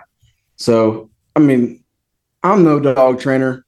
I've never had a dog before him, but I've heard so many stories and I've seen it now. They pick up so much crap from just going all the time, going hunting all the time. Mm-hmm. So between, you know, I tried to teach him stuff and I probably did. I probably taught him wrong, but I did what I thought was right. And then I dropped him off at the trainer all summer long and just picked him back, uh, picked him back up right before dove season. And he did pretty all right in Canada. Oh, here's a good one for you. so I ran a shot collar on him all last season. Like I said, he was kind of a shithead. Still yet. he did what I needed him to do, but he was a shithead. I'll say it. So I had a shot collar on him. He he figured out pretty quick what that thing was, and trainer trained him all summer long without it, and he did great. And every time I'd go watch him train, he'd act a damn fool. Like the trainer, like I promise, he never acts like this around me, and I believe it because he sent me so many videos of him doing things. I'm like, this is awesome. I was like, so excited. But I think the dog was just he he said it too. He's like the owners show up, the dog sees their owner and they're freak out mode, you know, Yeah. get all excited. So he, he'd act up a little bit. Well, like I said, kind of trained him off the collar and uh, took him to Canada. Well, I took the collar with me. I lost the charger. So he didn't have a damn collar on all week, or he had it on, but I couldn't do nothing with it. Yeah. So he got away with some stuff that I wasn't very excited about in Canada. Barrett's dog Huck. Like there's a lot of times that he can just put that collar on him whether it's charged or not, and it's like he knows that if he messes up, Mhm. he's gonna he's gonna Oh, get yeah. shocked. It's funny to He's watch. like that. He's like that after a little while, but like I said, he hadn't been zapped in a while. But He usually, fig- if I Yeah. if I put it on him, Figure it out. yeah. and if I have to, you know, if he does something I don't like, even if it's just a you know vibrate, he's like, "Oh, all right, yeah, oh, it is there. It's working. yeah, yeah. he he's got it figured out. I think a lot of I think a lot of them do. I think a lot of them know when it's on and when it's not. my dog is such a wuss. Like I, I have to have it on a very low setting because it. I was very scared when I started teaching him what the e collar was. That if I shocked him, I was like, he's probably going to just melt down if when we Yeah. do this. But he's got it figured out now, and he he understands that. Like he'll sit there and he'll let me put the collar on him just perfectly fine. Like he's he's not scared of it, but he really. If I hit him with it a couple times, like try to get him to sit, he'll just lay down. He's like, "Okay, I'm done. I'm about to shut down. I'll just lay down." So I have to be really, really careful with him about that. But I was very scared that I was going to ruin him of the shot collar and he would never want it on. But he knows now that when the shot go- shot collar goes on, we're going to quote unquote work, but he enjoys work. He likes it. If I say you want to go work, he gets excited. Yeah, I've seen a couple guys with dogs, and they have you know they run them on collars, and a lot of sometimes clients bring their dogs, and they're like, "Yeah, I shock him on one," and he freaks out. But I've seen some guys bring their dogs, and they'll damn weld their asses. I mean, Max, Max, you know, maxed it out, lay into him. Good Uh, lord. So, so on that topic right there, uh, from a guide standpoint, when people bring their dogs in, I mean, I'm assuming they call and ask, or what do you guys tell them? Like, how do how do you how do you delineate how do you delineate on who can bring a dog and who can? The look on Well, Lane's face, because nobody can see it. The look on Lane's face is like, I don't know if I want to tell these stories or not. Well, I don't get to call the shots over there. And I know there's, you know, all the guys have a dog. And I'm pretty, I've never said anything. Like I said, I don't get to call shots. I'm not going to, I'm not going to go out of my way to make a scene about it or whatever it may be. It's not ideal, in my opinion. Well, let me ask you this: so if I if I call up there and I say, "Hey, I'm coming to hunt with you guys," I'm paying the money and I'm bringing my dog, or can I bring my dog? What's going to be said to me? Or is is he going to say, "Yeah, that's fine," or is he going to say, Yep. "Okay, He's going to say it's fine. okay"? and I I respect it because he wants everybody to be happy. Because you know how it is. Some guys they'll get pretty butthurt about that ordeal. Yeah, yeah. You know, and I like I said, I respect it, but it's not ideal. I guess. I mean, there's some there's some dogs that are uh, that are pretty good that people have brought, but sometimes it you lose opportunity. If you know what I mean. I, Mhm. I think I step back and look at it from a business standpoint where dogs, a dog that I don't know how they operate creates a safety concern. Right. And so that that's how I personally look at it. I mean, I understand, you know, both sides of that coin, but we had a guy bring a dog last year. I'm not going to say any names, but uh, he brought his dog. Him and his dog were both a handful. I picked up about every duck. I picked up, I think, every duck. Needless to say, neither of them are coming back. Oh Really? no. Yeah, Oh man. He he It was couldn't even like throw a shotgun shell and the dog would go in that direction. no. Oh man. Brought his Well, emotional I don't support know. dog. But Was- said I'm hey. on a guided hunt. I'm not going. Was his dog a boykin? No, it was not. Okay. Was his name Hank? nope, it was not named Hank. Okay. It must have been a silver lab then. I'm not going to name. dro- I don't know if he'll if he'll ever listen to this or not. So I'm definitely not going to name drop his dog. Did y'all fire him? Did y'all but I will you're not- never. I'll never forget that dog's name because he hollered it plenty. Oh, really? Okay. Well, I have a story about that. I'll tell you after we, we stop the recording of, of, of one in DeWitt that would only answer to one certain thing. I can't say it on here. but anyhow. Did you? So y'all fired that client? Like you told him you're not coming back? I think we're booked up. Oh, yeah. that's a, That's a very polite way of saying you're not coming back. Oh, sorry, man. We're booked up. So what? Uh, March. what shotgun you running? I don't feel. Well, my, what kind of gun am I running? Yeah, Uh, Super Black Eagle Two, vanilla. not, not a bad one. nice. I like that gun. I've got one I do too. too. 12? Well, obviously it's Yep. 12. They didn't make that in a 20. Yeah, I, I thought about getting a M2 or I guess they come out with the 20 gauge Super Black Eagle Three. hmm Yep. Yeah, I thought about it, but I'm I'm too tight, so probably won't. Man, you'll love it. You ever go to shooting one? Yeah, it's hard to beat bet. a 20. Everybody, t- everybody loves them. 20 gauges in general. I'll tell you what. My guide buddy Kyle just got a 10 gauge and got a whole, whole of a bunch of 10 gauge shells. So I might. I Now might that's try and- listen. I like a ten gauge. Hey, I've never you, shot. I Once never you shot shoot one. one. like especially if it's a semi-automatic, like if it's a Browning Gold or something, 10 Mm-hmm. gauge, and especially like goose hunting or something other, and you shoot that, you're probably not going to go back to the twelve. It's No the ten gauge is awesome. It doesn't kick. No, it For don't kick. field hunting, I mean, yeah, it'd probably be great because I mean, you're cleaning up and shooting cripples trying to fly out and all that. Yeah, I mean, it'd be great in the timber too, because you just wait for everybody to start to be done shooting, and then you can shoot everything else that's leaving. just That's right. take the choke out Yeah, of I'd it love and to- fill the hole. I'd love to give it a go. That's for sure. But you'll have to. You'll have to. Mm-hmm. Mm. I might see if I can't take it out opening day and shoot some damn some teal and some shovelers with it and see how that goes. Oh, I, I will have to see. I'll have to see if I can find the picture of the teal that my uncle shot. I think it was with his ten gauge. I'll have to see if I can find a picture of that one. That And he's then shooting boss out of. Yeah, it's part of a teal anyhow. You shooting shooting boss out of it, is that what you said? yeah, Yeah, that's what my buddy's got to believe. yeah. He'll like it. He'll like it a whole lot.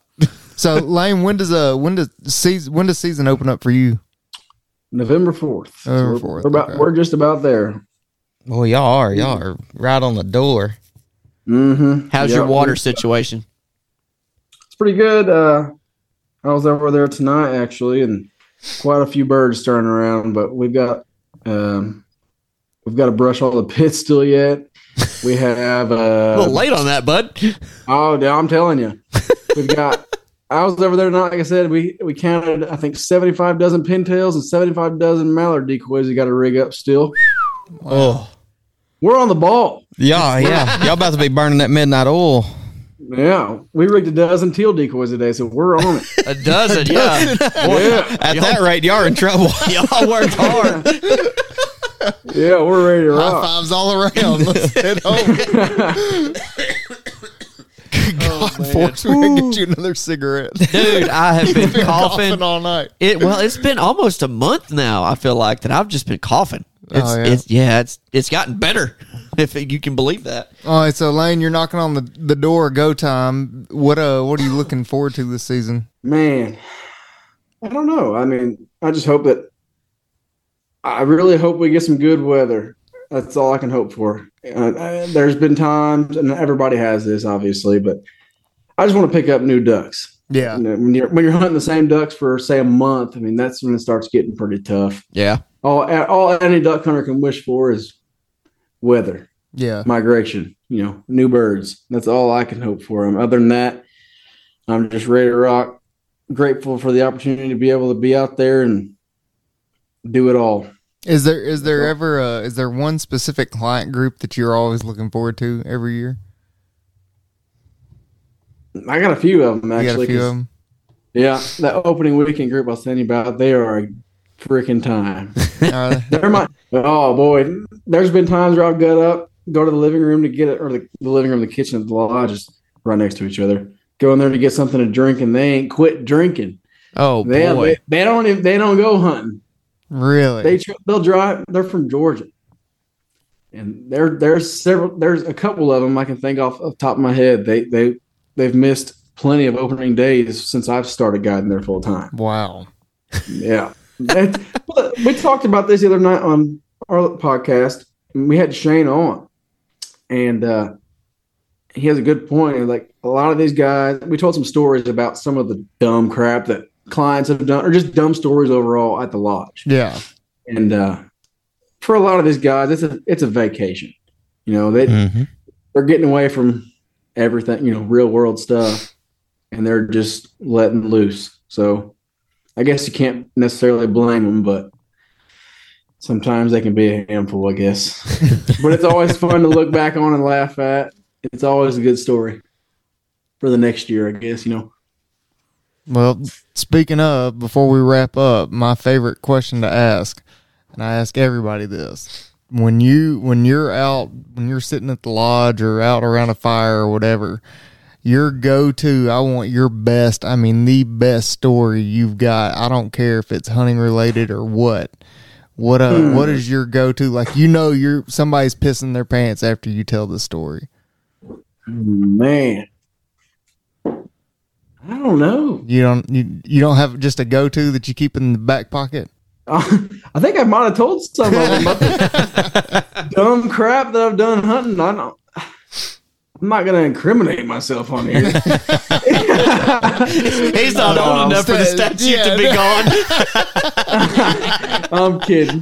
No, I, it usually when you're at duck camp, it's usually just the dumb stuff that's going on at camp, or you know, a lot of the clients, like I said, they, they want to hear crap that's going on, or they've seen posts about it, or we've Right. sent them Snapchats or something.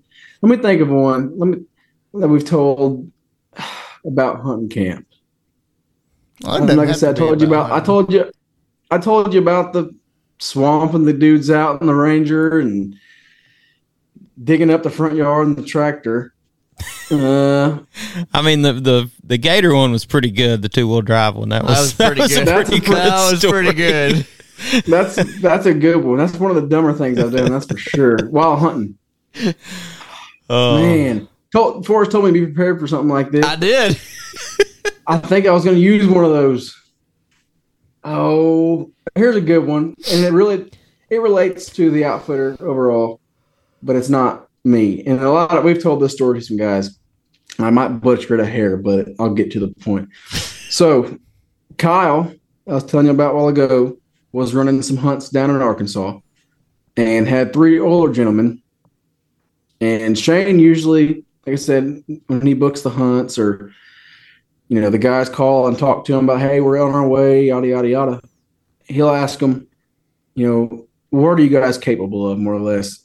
Whether they're, you know, they're older guys, what are you capable of doing? Whether it's you know walking through the woods or you know, you, you know what I'm saying, trekking through the mud, whatever it may be. Oh, we're we're we're good to go. We've been killing ducks before you were born, blah, you know, all that stuff. okay, perfect. Well, they go down there to Arkansas and hunt, and they were hunting in some, uh, I guess said, I think said like a blue stem or some some grass of some sort. I don't know, big tall grass. Because his idea, it was late season. At that point in time, they were flaring from freaking everything, and naturally, they're all near that stuff or buzzing over the top of it, whatever. So they stuck them out there on swamp seats, and uh, like I said, they were totally fine with all this stuff. They they uh, evidently didn't like it. They shot dang near limit that first day. I think they were there for two days. Almost shot a limit the first day, and they went out to dinner that night. Well, Kyle had called Shane. Was like, "Hey, I don't think we're gonna. I think there's gonna be some problems here. Okay, whatever." Basically, talking about how the guys weren't too fond of sitting on the uh, swamp seats in the brush. Well, they called Shane, or Shane called them, one of the two, and uh, they were like, "Why? We, we prefer a blind, more or less." Okay, we'll put you in a blind tomorrow. Well, Shane was on the way down to Arkansas to hunt with them. Kyle had told them where we're hunting. They're going to hunt the next morning. Well, we're going back to the same field. We're going to go sit in them swamp seats, whatever. Well, they get all fired up about it, and they're they're like, "All right, whatever." They start packing their stuff. We're out of here. So Kyle calls Shane. He's like, "Hey, they're leaving. We got problems." Okay. No, no, no. Take, They're leaving they put money on the table, I guess, to pay for their hunt, and uh, they left. Well, somebody come back in and grab the money off the table.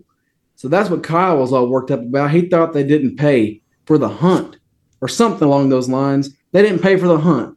So they grabbed the money and said, You don't deserve this. okay. So Shane hangs up instantly. Hangs up instantly, calls the guys lays into him, gives him an earful. I mean, you name it. He's like, you better hope I don't meet y'all on this gravel road. I'm getting my money. he's like, he's like, I, and I'm not throwing shit under the bus. He, he told the same story.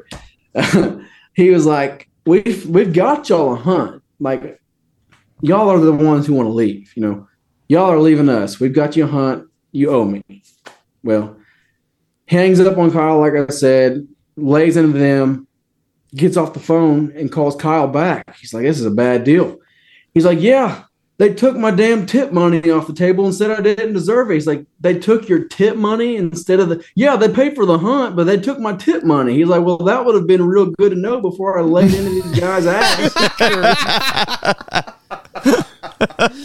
oh, shit. So he had to call those guys back, and he said by the end of the conversation, he was apologizing, and they were all laughing about it towards the end. But that's a that's a pretty good one. We, we talk about that one quite a bit. Oh my gosh, oh. I, that's something I'm glad that I don't have to deal with because I I'm the least confrontational person ever. Like I would have just been yeah. like, okay, it's it's fine. They didn't pay. It's it's okay. I'm fine. like I said, I, I, I was kind of all over the place there, but that's essentially what happened. Kyle told Shane that they didn't pay for the hunt. He lays into him. Come to find out, they took Kyle's tip money and they had paid for the hunt. And Shane really, you know, yeah. got into him. Showed his butt for no reason. Yeah, yeah. oh, that'd have been real nice to know before I'd freaking cuss these old men out or whatever. It it's a good know? thing he didn't meet them on the road. well, yeah, no kidding. I've got one last thing. One last thing before Barrett closes us out here. Mm. LD Custom Calls. That's that's your brand. Yep. I want to mm. know favorite material to work with, least favorite material to work with. Well, sound wise or just turning in general? It can be either. Either's fine. Man, well, I think you know this one. I don't ask me why. I hate turning African Blackwood. I hate it. I hate it. Oh, I'm I'm Don't know. almost there with you. I've almost gotten to where I like it, but it's still it's it's it's not my favorite. Yeah, I, I like the sound of it. I really do. But if I'm gonna if I'm gonna turn a call just for fun, I'm probably gonna sleeve it in hedge or cocobolo, and then some kind of. I like turning black ash burl a lot actually. That's- Okay, I have not favorite. done that yet. Actually, hadn't tried it. I, I like that, and uh, I don't know. I like turning a lot of the softer woods and sleeving them. That's a lot of the prettier stuff anyway. yeah. But if I'm if I'm gonna make a hunting call, I'm probably going hedge or cocobolo. Okay, I I, I would be right there with you. Yeah, I mean, like I said, I, I don't love turning blackwood at all, but yeah, I've made I've made a lot of stinkers out of it, and I've made, I've made quite a few good ones out of it too. So I I, know, like, I was kind of surprised too. Like as far as Blackwood goes with the Oh. sound, everybody talks about how great the sound is. I've only made I think one, maybe two that I was like really crazy about. That I thought these are good sounding calls, but I've made a bunch of Blackwood that I'm like I don't really Mhm. care for that one at all. So for anyhow, sure, I'm in the same boat, same boat. I don't know what it is. I think the first couple I made were in my like, at the time. I really liked. I really thought they were really good, and then I kept turning it turning it turning it. I got to where I hated it, and then I was like, "These don't." They, I'm not in love with this stuff like I thought I was. All over, sound wise, turning it especially. Yeah. Oh my god, I've blown up so much of that stuff. About knocked my teeth out. Dang near, you name it. oh shoot.